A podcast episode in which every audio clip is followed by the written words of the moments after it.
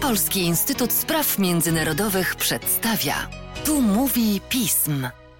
Tu mówi pism, a ja nazywam się Tomasz Zając. Jestem analitykiem do spraw Unii Europejskiej w Polskim Instytucie Spraw Międzynarodowych i zapraszam Państwa do odsłuchania Fokusa, naszego cotygodniowego podcastu, w którym z analitykami i analityczkami naszego Instytutu omawiamy wybrane przez nich kwestie. Dzisiaj mam dla Państwa prawdziwą gratkę, ponieważ jeżeli będą czuli Państwo niedosyt po tym podcaście, to mogą Państwo swoją wiedzę na ten temat pogłębić w publikacji książkowej, ponieważ to właśnie o książce będziemy dzisiaj rozmawiać. Książka nosi tytuł Unia Europejska wobec rosyjskiej agresji na Ukrainę, a rozmawiać o niej będę z pomysłodawczynią, redaktorką oraz szefową programu Unia Europejska, Jolantą Szymańską. Cześć, Jolu. Cześć, witam serdecznie wszystkich. Oraz z Danielem Szeligowskim, współautorem książki, który w naszym instytucie zajmuje się sprawami ukraińskimi. Cześć, Daniel. Cześć, witam. Jolu, pierwsze pytanie wędruje do ciebie, jako do redaktorki całej książki. Wiem, że ona ma sto sześćdziesiąt stron i dużo rzeczy tam się wydarza. Natomiast czy możesz nam pokrótce opowiedzieć, jakie obszary zostały w niej omówione? Jakie są najważniejsze twoim zdaniem tezy, które tam padły? Dobrze, może powiem najpierw o ogólnym zamyśle, ponieważ mamy końcówkę stycznia. Wiemy, że niebawem obchodzić będziemy drugą rocznicę tej pełnoskalowej rosyjskiej agresji na Ukrainę. No i w, jest to taka dobra okazja do takich pierwszych podsumowań i ponieważ w przestrzeni publicznej dużo się mówi o reakcji NATO albo Stanów Zjednoczonych na rosyjską agresję, znacznie mniej, mam wrażenie, mówi się o tym, jak Unia Europejska zareagowała na to wyzwanie. W związku z tym stwierdziliśmy, że dobrze będzie przyjrzeć się również tym zagadnieniom i omówić to w miarę kompleksowo, chociaż oczywiście mając świadomość, że agresja wciąż trwa i te wydarzenia wojenne na froncie też mają dość dramatyczny aktualnie przebieg, w związku z tym będziemy się mogli spodziewać kolejnej jakby fazy odpowiedzi unijnej na te wydarzenia. Niemniej jednak można już zrobić przynajmniej podsumowanie tej pierwszej fazy, tego pierwszego półtora roku w zasadzie i taką próbę podjęliśmy wraz z naszymi tutaj kolegami. Jeśli chodzi o główne tezy, to chciałabym powiedzieć, że można podsumować bardzo krótko, że uznajemy, że reakcja Unii Europejskiej była bardzo szybka i wielowymiarowa, mimo zaskoczenia, które było związane jednak z tą inwazją, dlatego że jeśli cofniemy się te dwa lata wstecz, to pamiętamy, że mimo dochodzących sygnałów o tym, że może rozpocząć się agresja, jednak cały świat był w zasadzie skalą i jakby przebiegiem tej agresji jednak zaskoczony. W związku z tym, mimo tego zaskoczenia, warto na pewno zaznaczyć, że te działania i ta reakcja Unii Europejskiej była bardzo szybka. No właśnie, to jeżeli tylko mogę tutaj dodać do tego, bo to mi się właśnie też wydaje ciekawe w tej książce, bo my nawet jako analitycy i analityczki gdzieś tam staramy się zawsze tam doczepić, powiedzieć, co mogło być lepiej zrobione i tak dalej. I wydaje mi się, że właśnie rzadko wybrzmiewa, czy w mediach, czy właśnie w takim obiegu eksperckim, to, że jednak ta reakcja w dwa tysiące dwudziestym drugim roku no, była zdecydowanie mocniejsza niż w dwa tysiące czternastym roku. Oczywiście tam dużo można poprawić i o to was jeszcze zapytam, ale to jest dla mnie też ciekawe, tak? Że tutaj pada tak jednoznacznie, że ta Unia Europejska zareagowała szybko i zdecydowanie, tak? Rozumiem, że zgadzasz się z takim postawieniem sprawy. Tak, zdecydowanie zareagowała szybko, mimo też właśnie trudnych uwarunkowań, dlatego że sama Unia była w kryzysie popandemicznym, kryzysie gospodarczym, w związku z tym miała również szereg problemów wewnętrznych, ale mimo to ta reakcja była szybka. I my skupiliśmy się tak naprawdę na najważniejszych kwestiach, jeśli chodzi o tę reakcję. I książka ma dziesięć rozdziałów, które poświęcone są właśnie na tym najważniejszym zagadnieniom. I pierwszy z nich dotyczy tego, jak wojna na Ukrainie wpłynęła w ogóle na rozważania o tak zwanej koncepcji autonomii strategicznej Unii Europejskiej, czyli w ogóle może szerzej ujmując ten temat na taką rolę Unii w świecie, czy też ambicje globalne Unii Europejskiej. Kolejna kwestia to kwestia tego wymiaru polityki bezpieczeństwa i tutaj zastanawiamy się, jak wyglądała ta pomoc wojskowa Unii Europejskiej dla Ukrainy i jak to wpłynie na dalszy rozwój właśnie wspólnej polityki bezpieczeństwa i obrony. To jest akurat temat, który zyskuje aktualnie na popularności, dlatego że dużo aktualnie właśnie mówi się o tym w Unii Europejskiej i szereg reform dotyczących choćby przemysłu obronnego jest aktualnie dyskutowanych. Kolejna kwestia to sankcje Unii Europejskiej wobec Rosji i tutaj zastanawiamy się nad tym, jakie sankcje Unia przyjęła, co można by było poprawić w tej polityce sankcyjnej i we wdrażaniu sankcji. No i analizujemy wyzwania właśnie, które będą dotyczyły kolejnych pakietów sankcji, bo aktualnie Unia negocjuje już trzynasty pakiet. No i mamy pewne problemy z tym związane oczywiście. No i jak ta przyszłość polityki sankcyjnej może wyglądać? To może ja się ujawnię też, bo nie powiedziałem tego na początku, ale nie jestem bezstronnym tutaj obserwatorem przysłuchującym się tylko temu, co wy macie do powiedzenia, ponieważ sam również jestem współautorem jednego z rozdziałów. Razem z Melchiorem Szczepanikiem napisaliśmy o tym, jak kwestia potencjalnej akcesji Ukrainy wpłynęła na debatę o reformie instytucjonalnej wspólnoty. Zastanawialiśmy się, na ile to jest rzeczywiście taki nowy czynnik, który rzeczywiście zmieni jakby ten cały układ debaty na temat reformy i nada jej jakiegoś nowego pędu. Tak, w kolejnym rozdziale z kolei mógłby się ujawnić tutaj Daniel, ponieważ on jest współautorem rozdziału Ujawnię się, Daniel, proszę. dotyczącego pomocy gospodarczej Unii dla Ukrainy i wyzwań związanych z odbudową Ukrainy.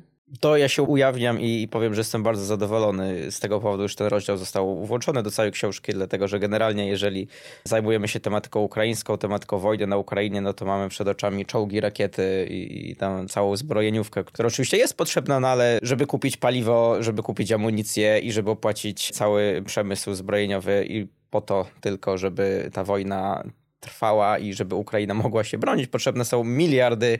Generalnie potrzebny jest kolosalny wysiłek finansowy, o którym tutaj też w jednym z rozdziałów właśnie piszemy.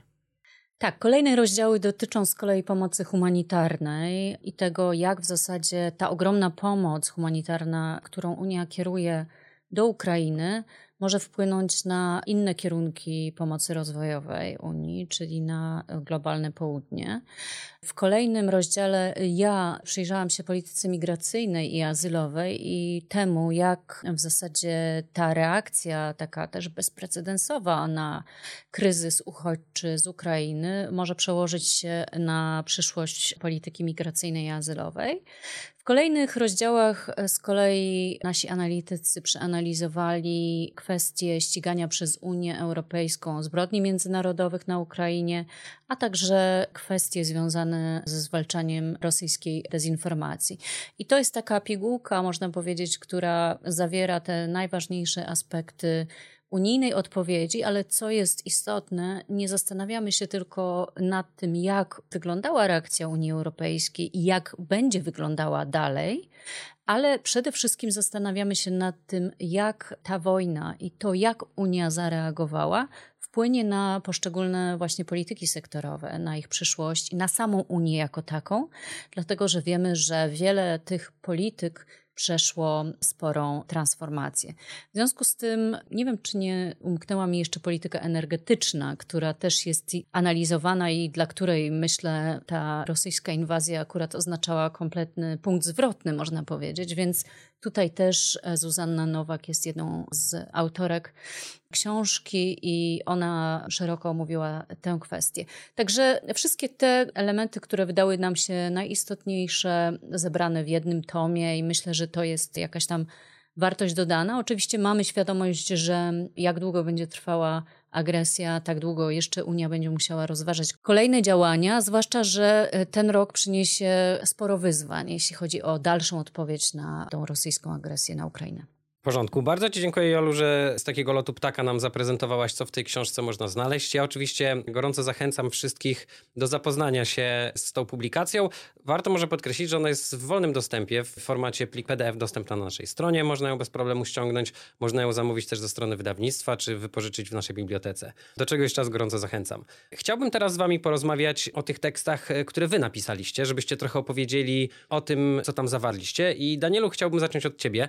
Razem z Piotrkiem Dzierżanowskim opisaliście wzajemne więzi gospodarcze między Ukrainą i Unią. One oczywiście zaczęły się, już co najmniej trwają dekadę w takiej zintensyfikowanej formie. Udział w Partnerstwie Wschodnim, układ o stowarzyszeniu, programy i misje doradcze.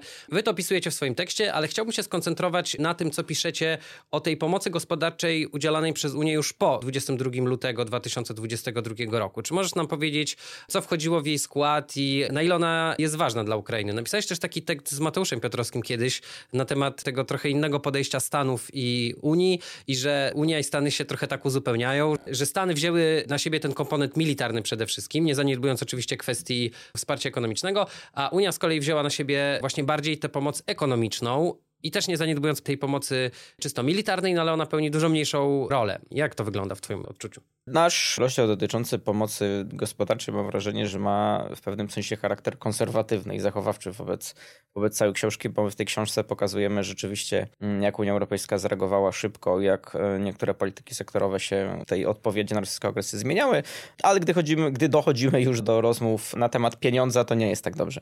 Znaczy tutaj, jeżeli chodzi o wsparcie finansowe, to Stany Zjednoczone przez długi czas były tym głównym donorem, a Unia Europejska składała wiele obietnic pomocy finansowej, ale zanim to dowiozła do końca, to troszeczkę niestety trwało. W zasadzie prześcignęliśmy Stany Zjednoczone jako Unia Europejska kolektywnie, myślę, wspomagając Ukrainę finansowo gdzieś pewnie pod koniec dwudziestego drugiego roku, najwcześniej myślę, jako wszystkie państwa członkowskie, plus oczywiście z budżetu unijnego. To jest niezwykle ważne, bo ja już wspominałem o, tych, o tym ogromnym wysiłku finansowym. Żołnierz, żeby walczyć na froncie, musi wiedzieć, że jego rodzina z tyłu gdzieś w Kijowie czy w maleńkiej miejscowości musi mieć co włożyć do garnka. To samo wynagrodzenie musi otrzymywać strażak, który będzie ratował przeciętnego obywatela, który został poszkodowany w wyniku rosyjskiego ataku. W ogóle, żeby Ukraina mogła walczyć, żeby ten cały system gospodarczy się kręcił, potrzebny jest ogromny zastrzyk gotówki. W tym momencie myślę, jakieś osiemdziesiąt procent tego zastrzyku gotówki to są właśnie Stany i Unia Europejska. Coraz większy jest udział Unii Europejskiej, troszkę mniejszy Stanów, no ale one to oczywiście rekompensują tą pomocą militarną. I teraz jeżeli patrzymy na Unię, to ja tutaj mam pewne zastrzeżenia oczywiście, bo to nie jest tak, że Bruksela nagle zmieniła swój punkt widzenia i, i teraz wszystko będzie ładnie, pięknie i na pewno nie będzie powrotu do, do starych, złych praktyk. To znaczy w pewnym sensie ta pomoc finansowa wobec Ukrainy, ona została wepchnięta w takie stare ramy, które działają już od, od kilkudziesięciu, może kilkunastu lat i działamy tym, co mamy, a niekoniecznie to dostosowujemy tak naprawdę do, do ukraińskich warunków, bo ciągle mówimy o pomocy w postaci tanich, preferencyjnych kredytów, które nakręcają ukraińskie zadłużenie, ale nie mówimy o grantach. Te granty to Stany Zjednoczone dają. Ale Unia Europejska też, nawet w waszym tekście tam padają konkretne liczby, tak? Ile tych grantów no, te jest? Ja konkretne rozumiem, że liczby są... to mhm. są orzechy do grubych toreb z tymi tanimi pożyczkami, tak? No to to jest coś, co, co przede wszystkim ratuje ukraiński budżet, nie te maleńkie granty na wsparcie wiem, społeczeństwa obywatelskiego, niczego nie ujmuję tam społeczeństwu obywatelskiemu, ale ten moment i to nie jest ta skala oczywiście. Okej, okay, rozumiem i to jest ciekawa interpretacja, natomiast też ja rozumiem, że to w żaden sposób nie wyrównuje tutaj braków ze środków finansowych, natomiast taką rzecz, którą sobie wynotowałem, która wydawała mi się ciekawa z waszego tekstu, która wydaje mi się nie jest może jakoś powszechnie znana, to że instytucje finansowe Unii Europejskiej, takie jak Europejski Bank Odbudowy i Rozwoju i Europejski Bank Inwestycyjny, wspierają Ukrainę poprzez gwarancję jej długów, co podnosi jej możliwości podatkowe. To wydaje mi się, że to też jest taka ciekawa forma pomocy. Czy uważasz, że to jest zaniedbywane, jeśli chodzi o... Nie, nie. Ja myślę, że wszystkie te instytucje unijne, one naprawdę stosują kreatywne podejście w tym momencie, starając się wygenerować maksimum możliwego, tylko te instytucje operują pewnie kilkunastoma miliardami. Mówimy o pomocy z budżetu unijnego sięgającej kilkudziesięciu miliardów już w perspektywie tej średniookresowej, nie wiem, pięciu, siedmiu lat. To, to, to jest skala problemu, z którym my się borykamy. Tylko w tym roku, w roku dwa tysiące dwudziestym czwartym w ukraińskim budżecie braknie czterdziestu kilku miliardów dolarów. Więc ja tutaj niczego nie ujmując unijnym instytucjom finansowym, które pożyczą trzy, pięć może siedem miliardów razem wzięte, no to jest absolutnie nie ta skala i oczywiście nawet ich kreatywna księgowość, czy też lewarowanie różnymi instrumentami na rynkach finansowych nie jest w stanie tylu pieniędzy pozyskać. Mówimy o środkach publicznych, które się muszą znaleźć, żeby w ogóle spiął się ukraiński budżet. Więc tutaj i Unia Europejska, i Stany Zjednoczone działające razem, plus do tego jeszcze dochodzą dwustronne gwarancje, czy też dwustronne zapewnienia od, od państw partnerów, nie wiem, z Azji przede wszystkim, Korea Południowa, Japonia. Myślę, że Kanada też nie jest tutaj w stanie coś, coś jak najbardziej zadeklarować. To jest niezwykle ważne, często umyka, myślę, opinii publicznej. My się skupiamy na tych czołgach i rakietach. Ja wiem, że to jest ważne, ale te czołgi i rakiety za darmo nie pojadą.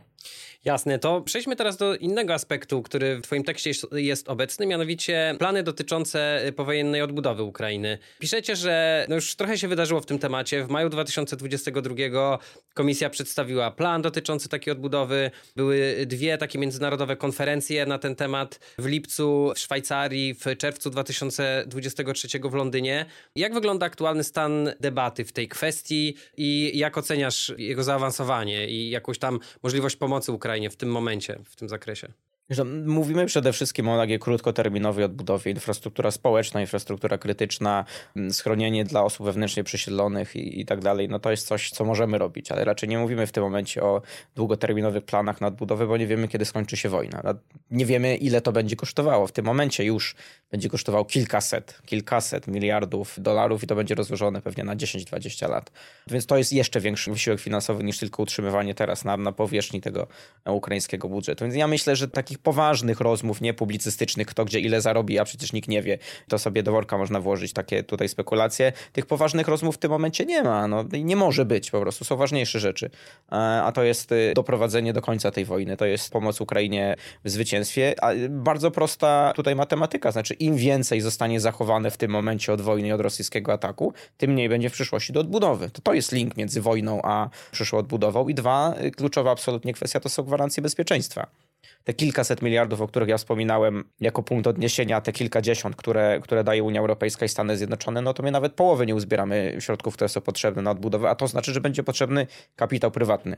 Znaczy kapitał prywatny nie wejdzie do kraju, nad którym latają rosyjskie rakiety. To jest absolutnie wykluczone, więc albo będziemy mieli jakieś poważne gwarancje bezpieczeństwa po wojnie dla Ukrainy, najlepiej to by było członkostwo w NATO, ale myślę, że do tego bardzo długa droga, więc, więc jakieś tam alternatywne opcje będziemy w krótkim, w krótkim okresie próbować znaleźć.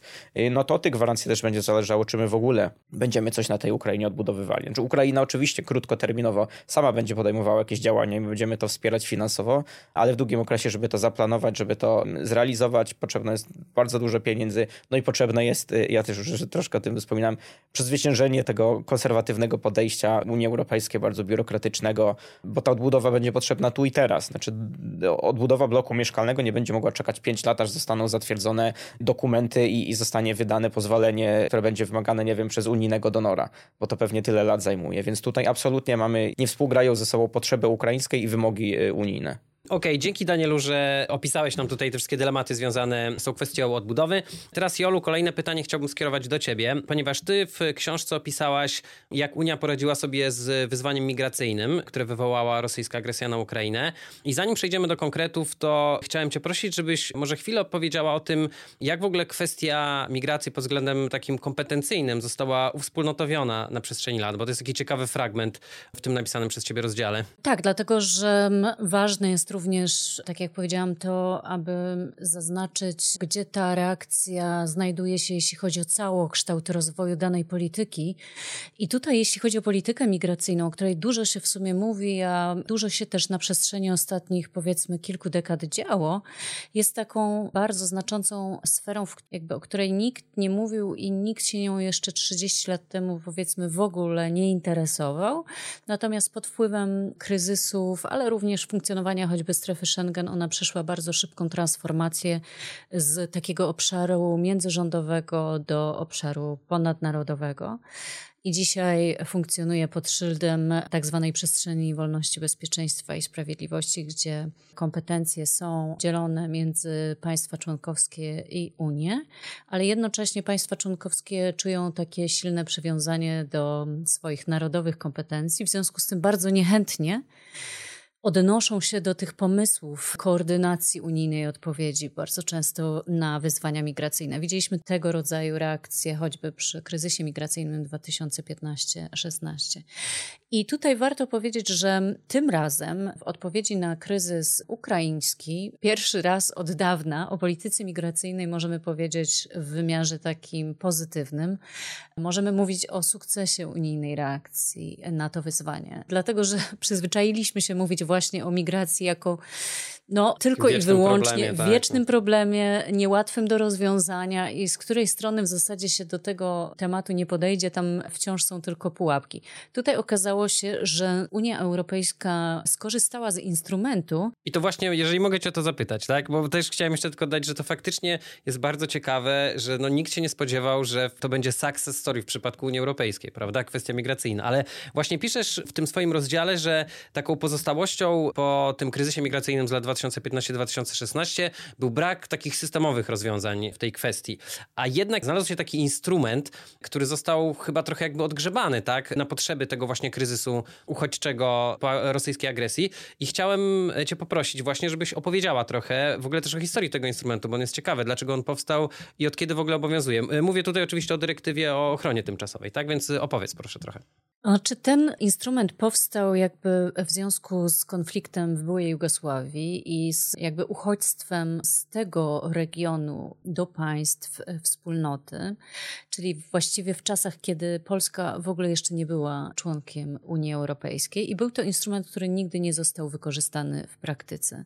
Jego ideą jest to, że nadaje się ochronę międzynarodową nie poszczególnym osobom, które o nią wnioskują, tylko jakby całej zbiorowości, czyli uznaje się, że mamy do czynienia z konfliktem i że wszyscy, można powiedzieć, z automatu, którzy przybywają z tego terytorium, uzyskują tak zwaną zbiorową ochronę i to ma zastosowanie no właśnie w takich sytuacjach kryzysowych, kiedy w zasadzie nie podlega wątpliwości to, że komuś należy się ochrona na terytorium Unii Europejskiej. I tutaj w zasadzie no kilka dni po inwazji Unia sięgnęła do tego środka, czyli jakby wyszła zupełnie poza te swoje standardowe kwestie związane z systemem azylowym, tak? Uznała, że nie ma tutaj mowy o w ogóle indywidualnym charakterze wniosków. Trzeba zastosować taki środek nadzwyczajny. Okazało się, że taki środek nadzwyczajny gdzieś tam w tej legislacji unijnej istnieje, tylko właśnie trzeba po niego sięgnąć, bo nigdy nie został wykorzystany i tutaj został przetestowany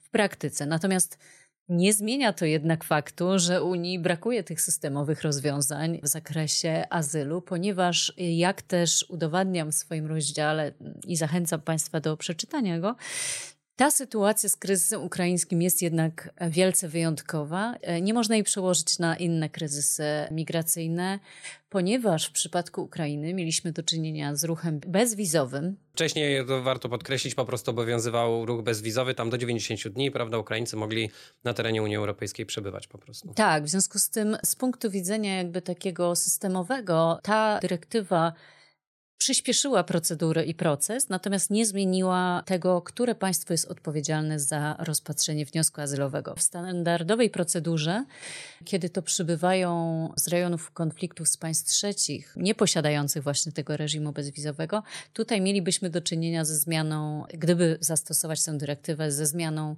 państwa, które odpowiada za wniosek azylowy. Także nie jest to przekładalne na inne konflikty, co nie znaczy, że pewnych elementów pozytywnych, takich lekcji, które wyciągnęliśmy z tego kryzysu, nie da się przełożyć na w ogóle całość polityki migracyjnej i azylowej. To, to chcia, już cię za chwilkę to zapytam, tylko jeszcze tak wycinkowo chciałem zapytać o twoją ocenę tej jednej konkretnej reakcji, dlatego że w swoim rozdziale podajesz dużo takich konkretnych faktów dotyczących tego, co Unia Europejska zrobiła dla tych ukraińskich uchodźców. Piszesz o tej dyrektywie, piszesz o wsparciu pieniężnym dla państw członkowskich dzięki takim programom jak Care i Fast Care, o konferencji darczyńców dla Ukrainy, o różnych takich działaniach, które miała pomóc w integracji Ukraińców w państwach przyjmujących. Jak oceniasz ten wycinek tej polityki unijnej? To znaczy, czy ty uważasz, że Unia stanęła tutaj rzeczywiście na wysokości zadania, czy jednak uważasz, że można było zrobić sporo więcej? Wydaje mi się, że Unia...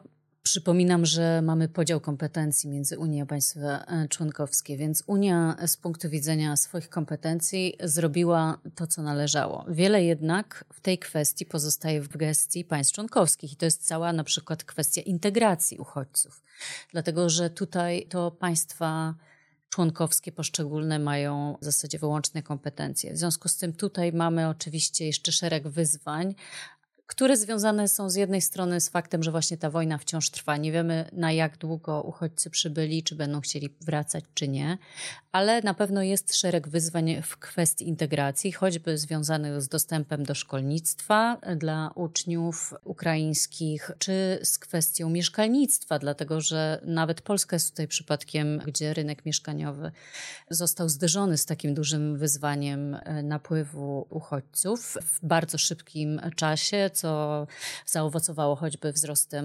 dwudziestoprocentowym cen mieszkań w największych miastach. W związku z tym jest szereg kwestii, które jeszcze trzeba zrobić, tak? Ale jest też szereg lekcji, tak jak wspomniałam, które można wyciągnąć i które też korespondują z aktualną sytuacją na rynku unijnym, na rynkach pracy w Unii Europejskiej. Dlatego, że to, co pozytywne przynosi nam ten kryzys, to również to, jak pokazuje nam, jak chłonny jest europejski rynek i jak bardzo łatwo można wykorzystać ten chłonny rynek do tego, aby właśnie integrować poprzez rynek pracy uchodźców.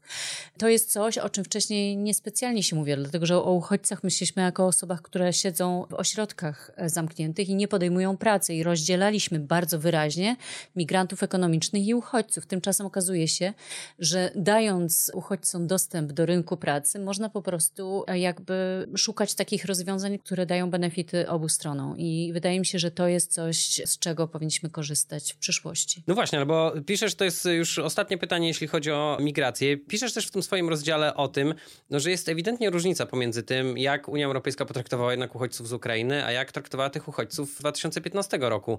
I no tutaj to jest kwestia bardzo kontrowersyjna i padały zarzuty, nie, ma, nie wiem, no niemalże rasizmu, tak, wobec tego, że jak masz zły kolor skóry, to cię nie przyjmujemy, a jak masz dobry, to cię przyjmujemy. I piszesz też o tym w swoim rozdziale, że jakby jednym z czynników, jeżeli dobrze rozumiem, jest kwestia tej sekurytyzacji polityki migracyjnej, czyli jak rozumiem zrobienia z kwestii migracji takiej kwestii dotyczącej bezpieczeństwa przez polityków, mówienia, że to się wiąże z jakimiś zagrożeniami. Więc chciałem cię zapytać, bo oczywiście nie ulega dla mnie wątpliwości, że ta postawa wobec Ukraińców jest, jest słuszna i, i bardzo dobrze tak zrobiliśmy. Natomiast w takim szerszym kontekście, jak to wróży twoim zdaniem, jeżeli chodzi o politykę migracyjną Unii Europejskiej, właśnie ta taka różnica, ten taki rozdźwięk? No to jest problem tych podwójnych standardów, które mamy zastosowane, ale szereg jest kwestii, które na to wpłynęły. Percepcja choćby w społeczeństwie europejskim uchodźców z Ukrainy, kwestie prawne związane właśnie z tym reżimem bezwizowym. To jest szereg kwestii, które uwarunkowały tę reakcję.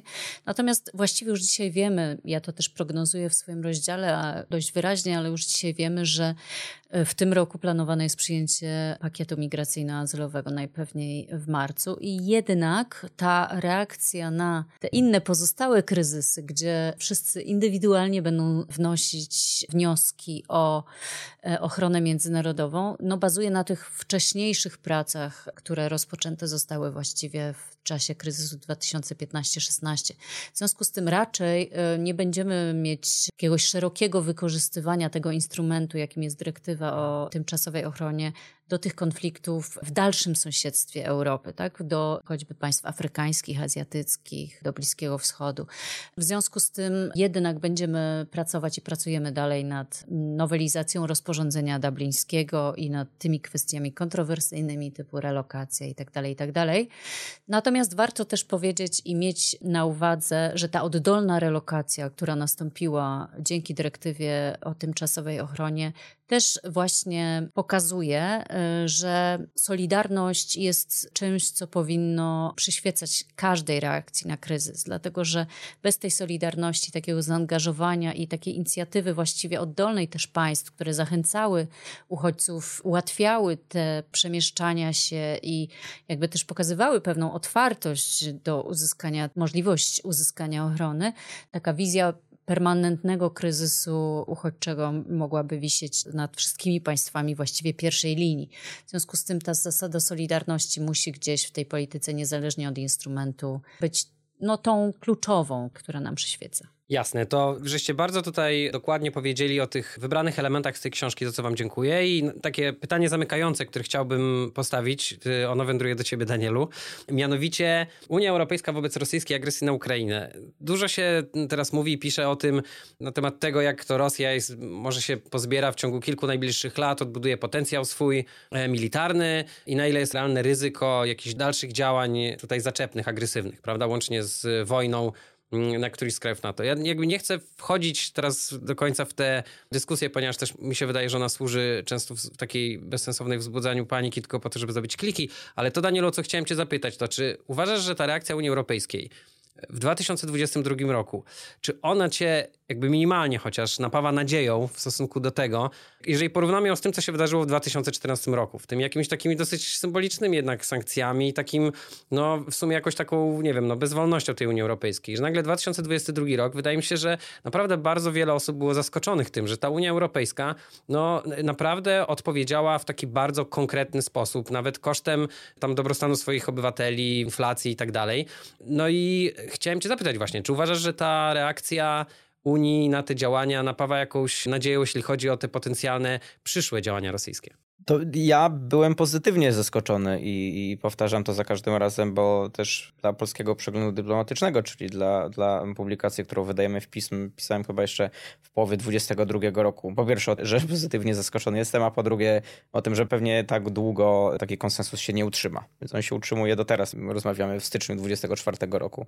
Więc jak najbardziej. Ja uważam, że wielu europeistów i ekspertów, którzy się Unią Europejską zajmują, są pozytywnie zdziwieni tym, że ta działalność Unii Europejskiej po pierwsze była tak zdecydowana i ona miała absolutnie kluczową rolę, tutaj nie ma co umniejszać, miała kluczową rolę w tym, żeby Ukraina przyjęła na siebie to pierwsze uderzenie i obroniła się przed, przed Rosją. No i oczywiście jak długo to będzie trwało, to dla mnie jednak jest pod znakiem zapytania, bo bardzo ważną rolę odgrywały niektóre państwa członkowskie, które formowały jakieś doraźne, taktyczne koalicje, no i później forsowały te interesy w Brukseli Unii Europejskiej. Czy gdyby takich niektórych państw członkowskich, które popierały Ukrainę i, i bardzo szybko chciały jej pomóc, czy gdyby takich państw członkowskich nie było wówczas, to oczywiście możemy spekulować, czy ta reakcja byłaby też tak szybka i, i, i też tak zdecydowana. To myślę, że to już jest political fiction i, i to sobie pominmy. No jeżeli też będzie tak duży szok, bo wydaje mi się, że to było kluczowe, to był ogromny szok i dla społeczeństw, i dla liderów politycznych na Zachodzie. No, przecież nie, żaden to sekret, że większość z nich nie wierzyła w to, że Rosja napadnie na Ukrainę, więc był to tak duży szok, że, i, że jej reakcja musiała być nieproporcjonalna do tej prawdopodobnie, którą zakładaliśmy. No pewnie przyszłe rosyjskie działania wobec nas, wobec Europy też będą takim szokiem. Chciałoby się wierzyć, że nie będą i będziemy zawczasu, zawczasu przygotowani, ale to daje oczywiście jakiś optymizm, jakąś nadzieję na przyszłość, tylko to, o czym wszyscy z współautorów, autorów piszą w tej książce, dajemy jakąś prognozę na, na, na przyszłość, ale to jest raczej średni termin, ja bym powiedział. Wiele procesów się zaczęło w Unii Europejskiej po rosyjskiej inwazji na Ukrainę, no i teraz kluczowe, żeby te procesy dobiegły do końca. No i to jest idealna puenta naszej rozmowy. Jolu, Danielu, bardzo wam dziękuję za tę rozmowę. Dziękuję serdecznie. Dzięki. A państwa zachęcam jeszcze raz do czytania książki Unia Europejska wobec rosyjskiej agresji na Ukrainę. W ten sposób kończymy dzisiejszy Fokus. Dziękuję państwu za wysłuchanie naszej rozmowy i zachęcam do polubienia nas w mediach społecznościowych. Zachęcam także do subskrybowania naszego podcastu. Jesteśmy dostępni na wszystkich platformach podcastowych. Podcast wyprodukowała Natalia Radulska. Tu mówił Pism.